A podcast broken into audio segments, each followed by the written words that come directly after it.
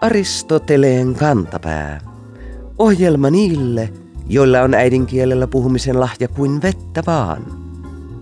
Vuodenajat tuttuine ilmiöineen seuraavat toisiaan vuodesta toiseen, mutta tarkkasilmäinen ja tarkkakynäinen ihminen osaa löytää rutiineistakin riemunaiheen. Nimimerkki Kuulijanne Kari löysi tällaisen helmikuun loppupuolella Iltasanomista.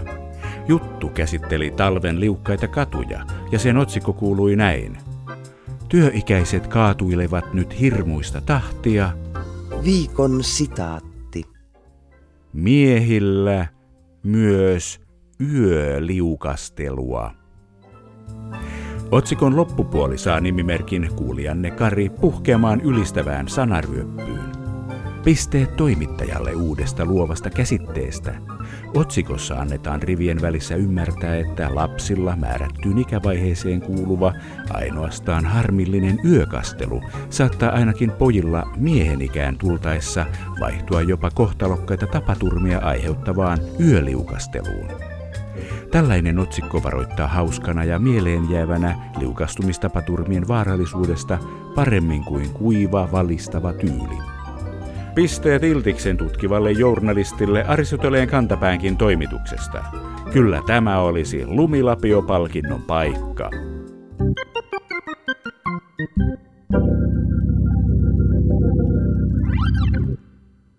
Parikymppisenä minulla oli vanerirunkoinen halpa sähkökitara ja aloin säästää saadakseni kunnollisen soittimen. Jostain syystä olin ihastunut Fenderin Telecaster-malliin. Ongelmana oli se, että kaikki muutkin halusivat silloin saman kitaran. Suosio vei markkinoilta tehokkaasti kohtuuhintaiset yksilöt ja lopulta minun oli hankittava mallista japanilainen kopio. Meni muutama vuosi ja tajusin yhtäkkiä, että on olemassa sellainen kitara kuin Gibson Les Paul, ja kaikki lapsuuteni suosikkinihan ovat aina soittaneet sellaisella. Neil Young, Jimmy Page, kaikki kovat. Minun piti ehdottomasti saada Les Paul. Olinkin melko hämmentynyt, kun pian huomasin, että musiikkitelevisiossa pyöri tuoreen amerikkalaisbändin Guns N' Rosesin video, jossa kitaristit soittivat Les Pauleilla. Samaa mallia alkoi näkyä myös suomalaisilla suosikkikitaristeillani. Sitten minäkin hankin sellaisen. Mutta oloni oli silti outo. Olin tehnyt vuosien varrella omista lähtökohdistani sarjan itsenäisiä päätöksiä ja lopulta päätynyt tekemään samoin kuin tuhannet muut. Olin seurannut muotia, vaikka mielestäni olin etsinyt omaa ratkaisuani ja löytänyt sen. Minua on narutettu, ajattelin. Vähemmän vainoharhaisesti kitaravalintojani voisi ajatella myös käyttämällä evoluutiotutkija Richard Dawkinsin vuonna 1976 esittelemää käsitettä meemi. Verkkosanakirja selittää, että meemi on idea, käyttäytymismalli, tyyli tai käyttötapa, joka leviää kulttuurissa henkilöltä toiselle. Meemi oli Dawkinsin kulttuurinen vastine biologian geenille ja sen kopioitumiselle. Nykyään Dawkinsin ideat ovat saaneet uuden ilmenemismuodon, kun meemeiksi on alettu kutsua sosiaalisessa mediassa leviäviä internetmeemejä, tavallisesti erilaisia kuvan ja tekstin yhdistelmiä. Monet kuittaavat ne harmittomana ajanvietteenä, mutta toisaalta Christchurchin maaliskuisen verilöylyn tekijä ylisti manifestissaan meemien voimaa. Helsingin Sanomien Nyt-liitteen toimitus on jo vuosien ajan paneutunut huolellisesti meemien maailmaan, niiden syntymiseen ja selittämiseen. Tänään kysymmekin Nyt-liitteen toimittajalta ja meemien erikoistoimittaja Juuso Määttäseltä, mitä meemit ovat? Ovatko ne aina hauskoja? Miten meemit liittyvät politiikkaan?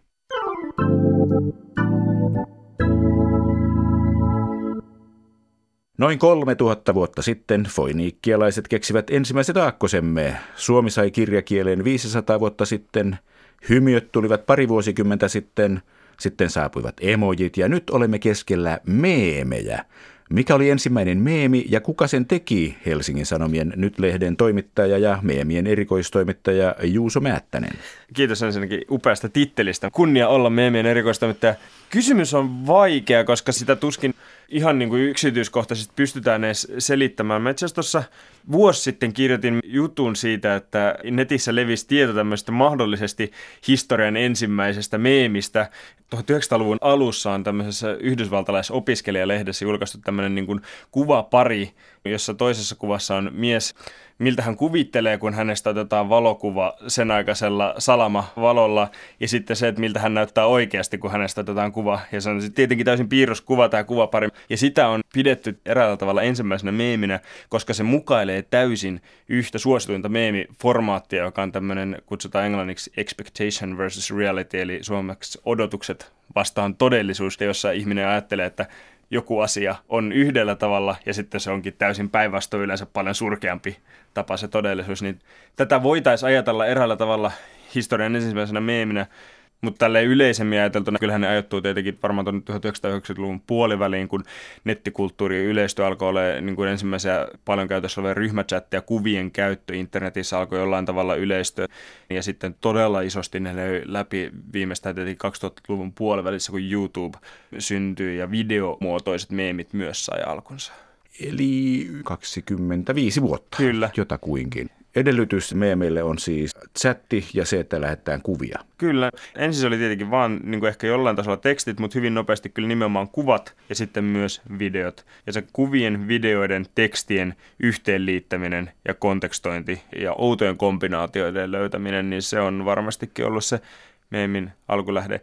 Ja tietenkin 2010-lukuhan on se aika, kun meemeistä on tullut arkia meidän kielenkäytössä niin pitkälti, että jopa Euroopan parlamentin ja Euroopan unioninkin päätöksissä on jo annettu virallinen siunaus meemeille koska meemien pohjanahan käytetään hyvin paljon kuvia, joihin ei ole tavallaan itsellä tekijänoikeutta. Ne on populaarikulttuurista peräisin olevia ruutukaappauksia, elokuvasta peräisin olevia ruutukaappauksia. Olisi ollut pelkona, että tavallaan tämmöinen uudella tekijänoikeussäädännöllä olisi estetty näiden kuvien käyttäminen meemien käytössä, mutta nyt sitten tässä niin sopimuksessa, missä päästiin, niin erikseen turvattiin, että pitää olla mahdollisuus niin satiiriin ja myös meemeihin kuvien avulla. Okei. Näin pitkälle ollaan tultu. Hienoa. Voiko niitä lajitella jotenkin ja mitä ne lajit ovat? Meemien erikoistoimittaja Juuso Määttänen meemeiksi määritellään semmoiset kuvat tai videot tai mitkä tahansa, jotka leviää niin sanotusti viraalisti, eli ne niin kuin lähtee leviämään laajalle, on ne sitten niin kuin vaikka Twitterissä, Facebookissa, missä tahansa sosiaalisen median alustalla tai nettien keskustelupalstoilla tai niin kuin vaikka sähköpostitse, ja että ne luo semmoisen jatkuvan ilmiön, että nimenomaan sitä samaa formaattia monistetaan ja toistetaan. Ja sen takia on ehkä vähän väärin sanoa, että se yksittäinen pilapiirros silloin 1900-luvun alussa olisi vielä ollut ensimmäinen meemi, koska yksittäinen hassu kuva ei ole meemi. Mutta formaatteja itsessään on paljon ja yleisin tavallaan laajassa kontekstissa mietittynä on nimenomaan kuvat. Semmoiset, että on vaikka jostain populaarikulttuurista suosittuja esimerkiksi Simpsonit, Game of Thrones, Futurama, monet muut tämmöiset suositut populaarikulttuurin TV-sarjat. Sieltä jollain henkilöllä on ollut joku hassu ilme, niin se ilme on ruutukaapattu ja siihen on alettu sitten laittaa erilaisia tekstiä. Yleensä vieläpä se perusformaatti on se, että siinä on se kuva ja sen ylhäällä on yksi tekstirivi, yleensä kaksi tai kolme sanaa maksimissaan ja alhaalla on toinen tekstirivi rivi, jossa on kaksi tai kolme sanaa ja siitä muodostuu niin kuin se vitsi. Toinen on sitten, että on tosi paljon yleisesti vaan erilaisia kuvia eri ihmisistä, jotka on vain jotenkin päätyneet internettiin. Se on hyvin mielenkiintoinen maailma itse asiassa. On tämmöisiä niin sanottuja meemijulkkiksia, että saattaa olla yli 10 tai 15 vuotta vanhojakin kuvia, jotka on jääneet elämään ikään kuin tämmöisenä ihan tavallisista oikeista ihmisistä otettuja kuvia, jotka on vain jostain syystä olleet internetkäyttäjien mielestä hauskoja tai jotenkin siihen tilanteeseen sopivia. Yksi on tämmöinen kuva vauvasta, joka näyttää nyrkkiä tavallaan silleen kameran etualalle ja semmoisena voitokkaan ilmeenä tämmöinen voittajavauva meemi on semmoinen pitkään käytössä ollut meemi, jos muistan oikein luin joskus vuosi sitten, että kyseinen vauva on siis nykyisin teini-ikäinen. Sitten menee vielä tietenkin paljon yksityiskohtaisempi, on lukematon määrä eri vitsejä. Jotkut saattaa olla yksittäisiä kuvia, on myös kuvasarjoja, on semmoisia sarjoja, joissa toistuu aina tietty vaikka 3-5 samaa kuvaa ja sitten niistä muodostuu semmoinen vähän jo sarjakuvamainen asia. Ja sitten on tietenkin myös videoita tosiaan, jotka on sitten kokonaan oma maailmansa ja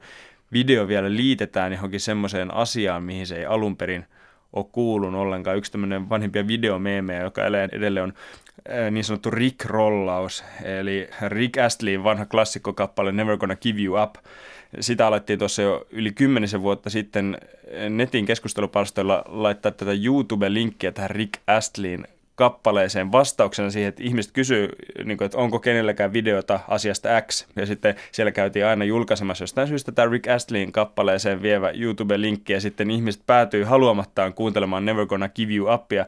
Ja tätä kutsuttiin meemipiireissä Rick-rollaukseksi.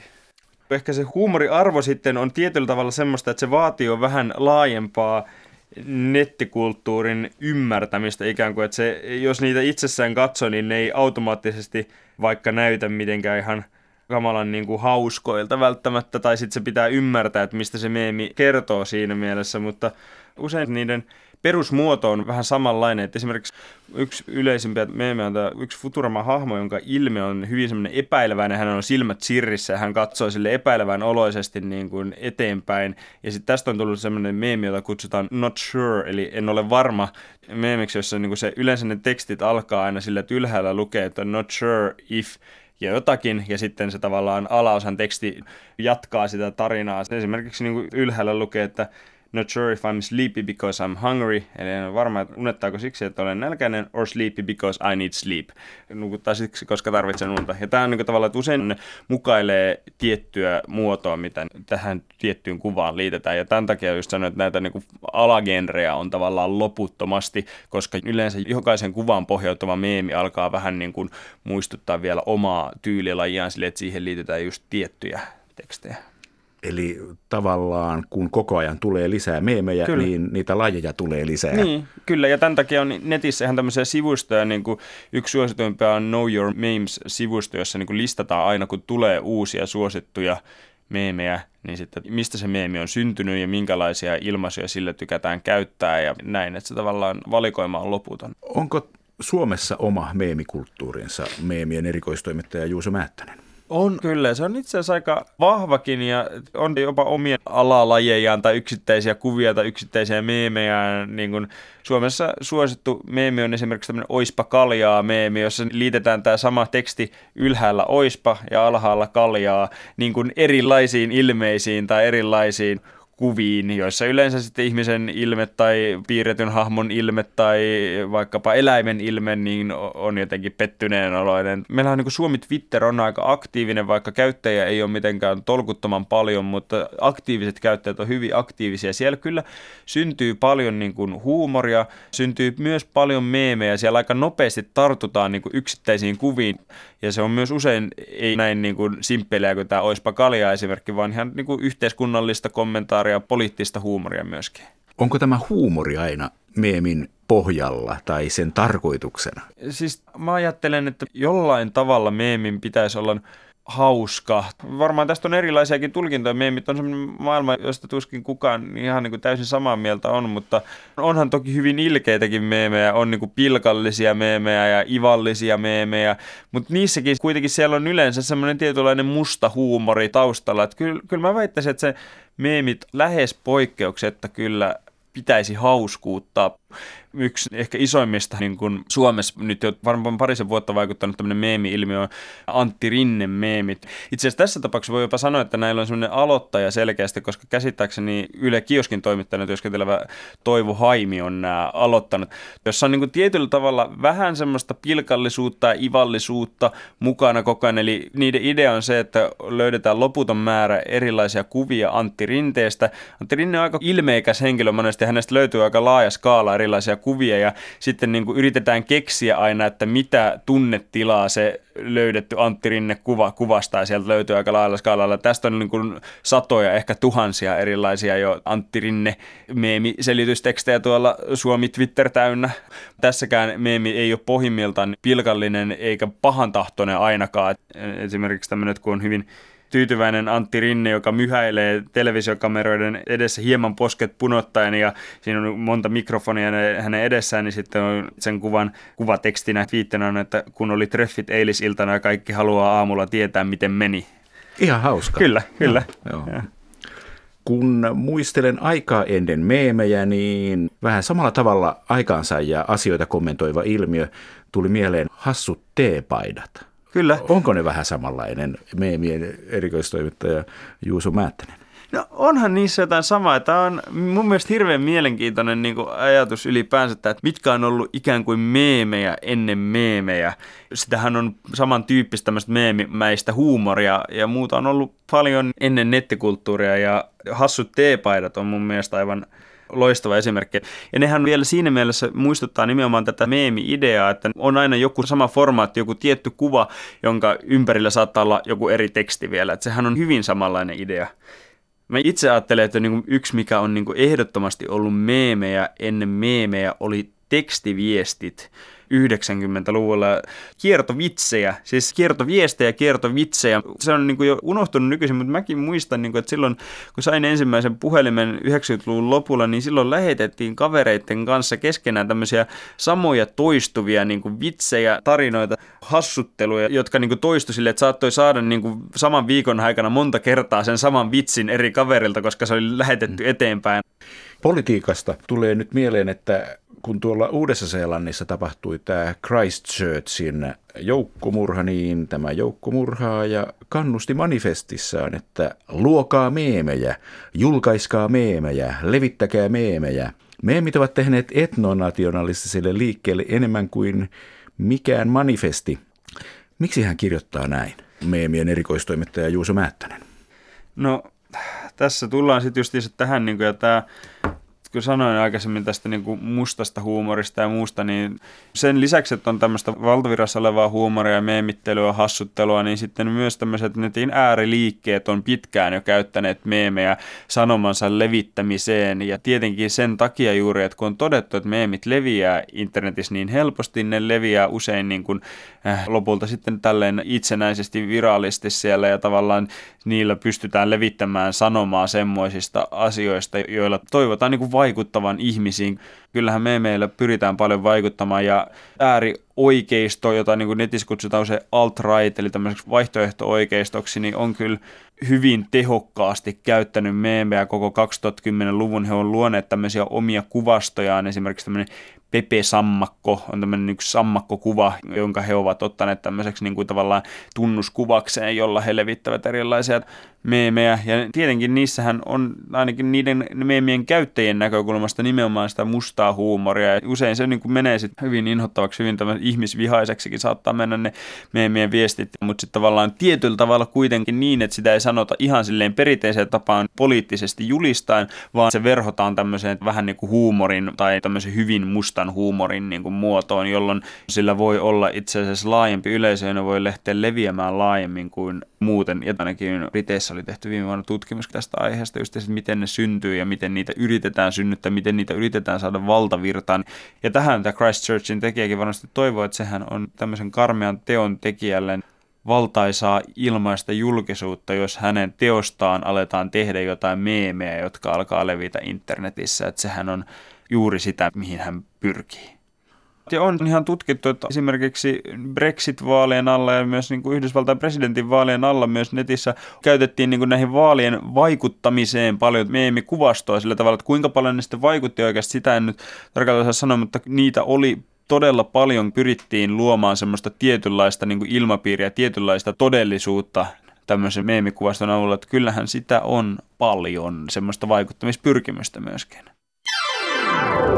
Aristoteleen kantapään yleisön osasto.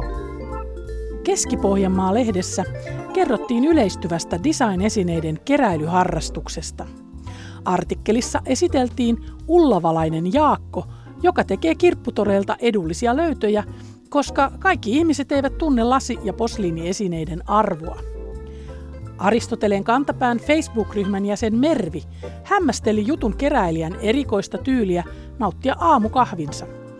Artikkelissa kerrottiin, että hän nauttii aamukahvinsa joko muumimukista tai Birger Kaipiaisen klassisesta Paratiisisarjan kupista. Jaakkoa siteerattiin. Juon aamukahvini Tapio Virkkalan suunnittelemista valkoisista pinnatuoleista. Facebook-ryhmä riehaantui kummastelemaan, miten kahvinjuonti onnistuu tuolista.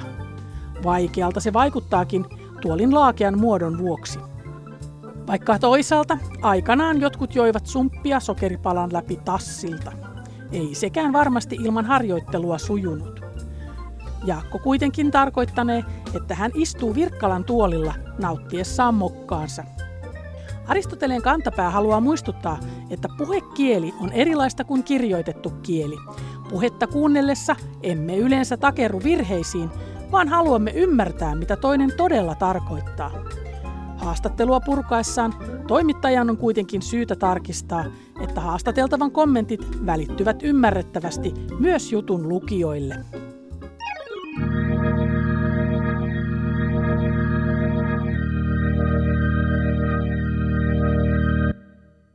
Toimittajan homma on vaativaa touhua. Kun eteen tulee tunteita järkyttävä uutisaihe, muut voivat vetistellä ja parkua rauhassa, mutta toimittajan täytyy karaista mielensä ja suunnitella aiheesta objektiivista uutista. Aina tämä ei voi onnistua. Tammikuun lopulla Juvan lehti uutisoi otsikolla Kaarihallin koottu historia näytelmästä, jossa oli koskettava loppu. Toimittaja äityi tunnustamaan, että loppu oli sellainen – Viikon fraasirikos. Joka sai allekirjoittaneellekin tipan kurkkuun. Kuulijamme Raili K. miettii, mitä toimittaja oikein tarkoitti. Pitäisi ehkä olla tipan linssiin tai palan kurkkuun. Raili on oikeassa – Olemme tottuneet liittämään nuo hänen mainitsemansa idiomit liikutukseen, jota on mahdoton vastustaa. Toimittajan tunnekuohussa kirjoittama sekamelska tippa kurkussa aiheuttaa helposti mielikuvan siitä, että toimittaja ottaa taskumatista huikan aina liikuttuessaan. Aristoteleen kantapään kurkkusanontojen ylin tippavahti julistaakin kirjoittajan syylliseksi herkällä hetkellä tapahtuneen tunnetilan vääristelyyn. Rangaistus tällaisesta trauman aiheuttamisestahan on tietenkin nauttia pala kurkkua, jotta tietää, miltä tuntuu pala kurkkua kurkussa. Viikon sitaattivinkki. Nykyään ei riitä, että on nälkä, jotta voisi syödä. Pitää olla myös jokin ruokavalio, jota syömällä toteuttaa itseään tai jotain itsehallinnan projektiaan. Tämän on huomannut myös kotimaisten kielten keskus, jonka valitsema huhtikuun sana on valevegaani. Näin kotustuumaa sanasta.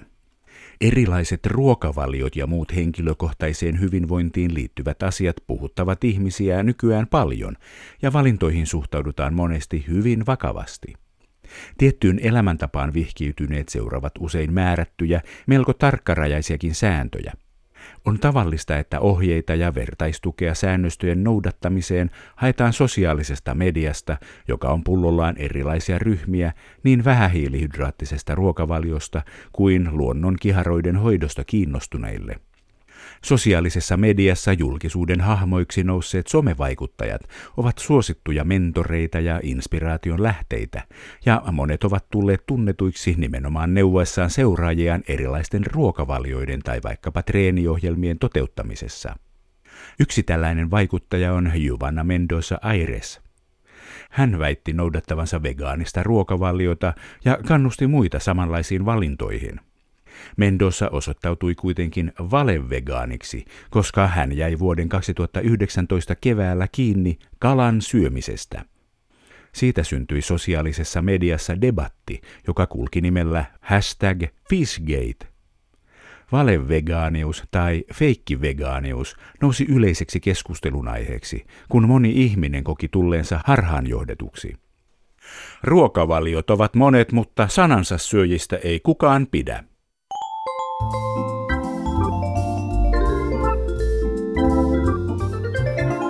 Kerro Aristoteleen kantapäälle, mikä särähtää kielikorvassasi. Tee se internetissä osoitteessa www.yleradio1.fi kautta Aristoteles tai lähetä postikortti PL 58 00024 Yle. Aristoteleen kantapää selvittää, mistä kenkä puristaa.